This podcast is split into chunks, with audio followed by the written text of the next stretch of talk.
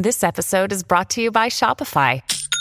Forget the frustration of picking commerce platforms when you switch your business to Shopify, the global commerce platform that supercharges your selling wherever you sell. With Shopify, you'll harness the same intuitive features, trusted apps, and powerful analytics used by the world's leading brands. Sign up today for your $1 per month trial period at shopify.com slash tech, all lowercase. That's shopify.com slash tech.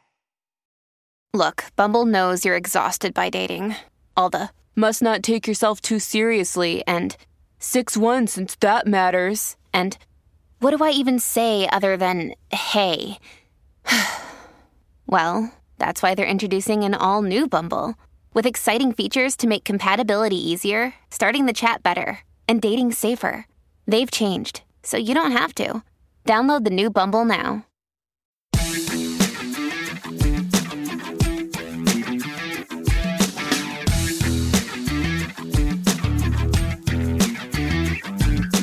Hey there, welcome back to the podcast. You're listening to Side Hustle School, the one and only daily podcast bringing you case studies, tips, questions, and answers all about starting an income generating project, and usually doing so without going into debt or spending a ton of money in general.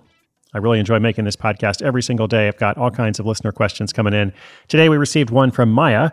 Maya is a small business owner based in Portland, Oregon. She's struggling to find new customers for her organic farm produce. So, as she's going to tell us a bit, she's torn between selling at farmers markets, uh, you know, which are fun in some ways, but also have limited growth potential, and uh, expanding her online presence. But she's not sure how to do so effectively. And the struggle is real. You know, it can be especially difficult when your business is pretty niche and relies on local customers like Maya's Organic Farm. However, there are still ways to expand your customer base and increase revenue even with limited resources which is what we're all about here. So, in today's episode, we're going to share a couple tips for Maya, as well as anybody else out there looking to start or grow a small business or a side hustle. All right, stay tuned. It's coming right up. This episode is brought to you by Reese's Peanut Butter Cups. In breaking news, leading scientists worldwide are conducting experiments to determine if Reese's Peanut Butter Cups are the perfect combination of peanut butter and chocolate.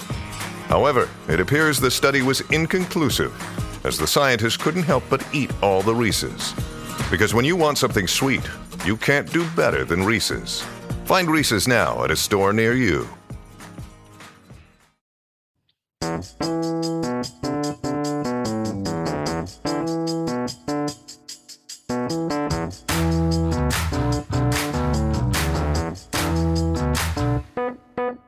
Hi, I'm Maya, and I run a small organic farm in Portland, Oregon. I'm struggling to find new customers for my produce, and I'm not sure if I should focus on selling at farmers markets or online. At the farmers markets, it's always the same vendors and customers, so growth seems limited. At the same time, I'm not sure how to expand beyond my local area because of the nature of the product. In short, I want to expand my customer base and increase revenue. What would you suggest? Hey, Maya, thanks for reaching out. Great to hear about the small organic farm. Uh, and you're absolutely right. Farmers markets are somewhat limited. Uh, you know, I think farmers markets are, are wonderful, but when you're trying to grow a business, you tend to have, you know, as Maya said, the same customers coming back and such. Uh, so, what can be done here? Um, a couple things. You can, as much as possible, diversify your sales channels. So, you've got the farmers market down, you're connecting with some customers in person, but what about some wholesale accounts? This could be a true game changer. Local grocery stores, restaurants, perhaps, you know, any kind of ongoing wholesale source that orders in larger volume, that can just allow you to do so much more. Rather than thinking online, I would think, what can I do to reach, you know, local restaurants, grocery stores, anybody else ordering in volume? Next, uh, is it a possibility to offer some unique products? You know, uh, maybe just to stand out from the other vendors, consider offering products that are hard to find elsewhere. I don't know. I don't know exactly what that is, but it could be heirloom varieties of fruits and vegetables, perhaps, or specialty items like organic eggs or honey. I mean, Maya's the expert there. I would just say, what can you sell that other people are not selling? Uh, or at least what can you sell in a different way? And then the last tip or the last kind of strategy here is to build some kind of brand.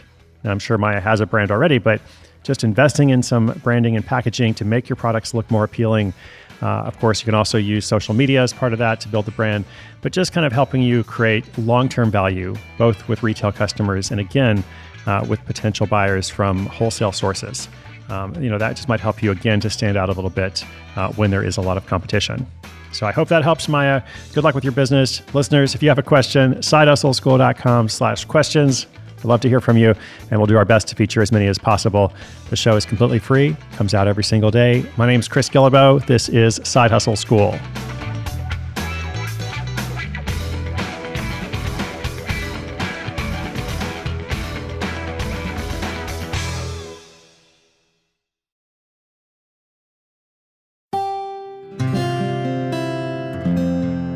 From the Onward Project.